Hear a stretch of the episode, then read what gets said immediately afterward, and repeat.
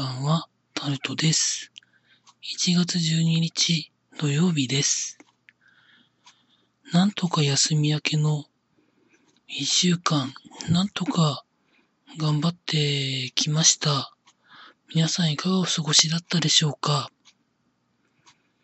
ただですね、寒気を今感じておりまして、もしかしたらインフルエンザかもしれないので、休日にやっている病院に行って、インフルエンザかどうか調べてもらっていきたいと思っております。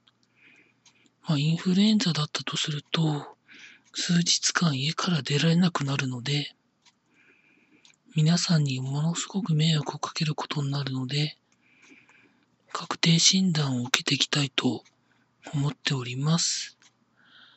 インフルエンザ流行ってますので、皆さんも重々気をつけられてください。以上、タルトでございました。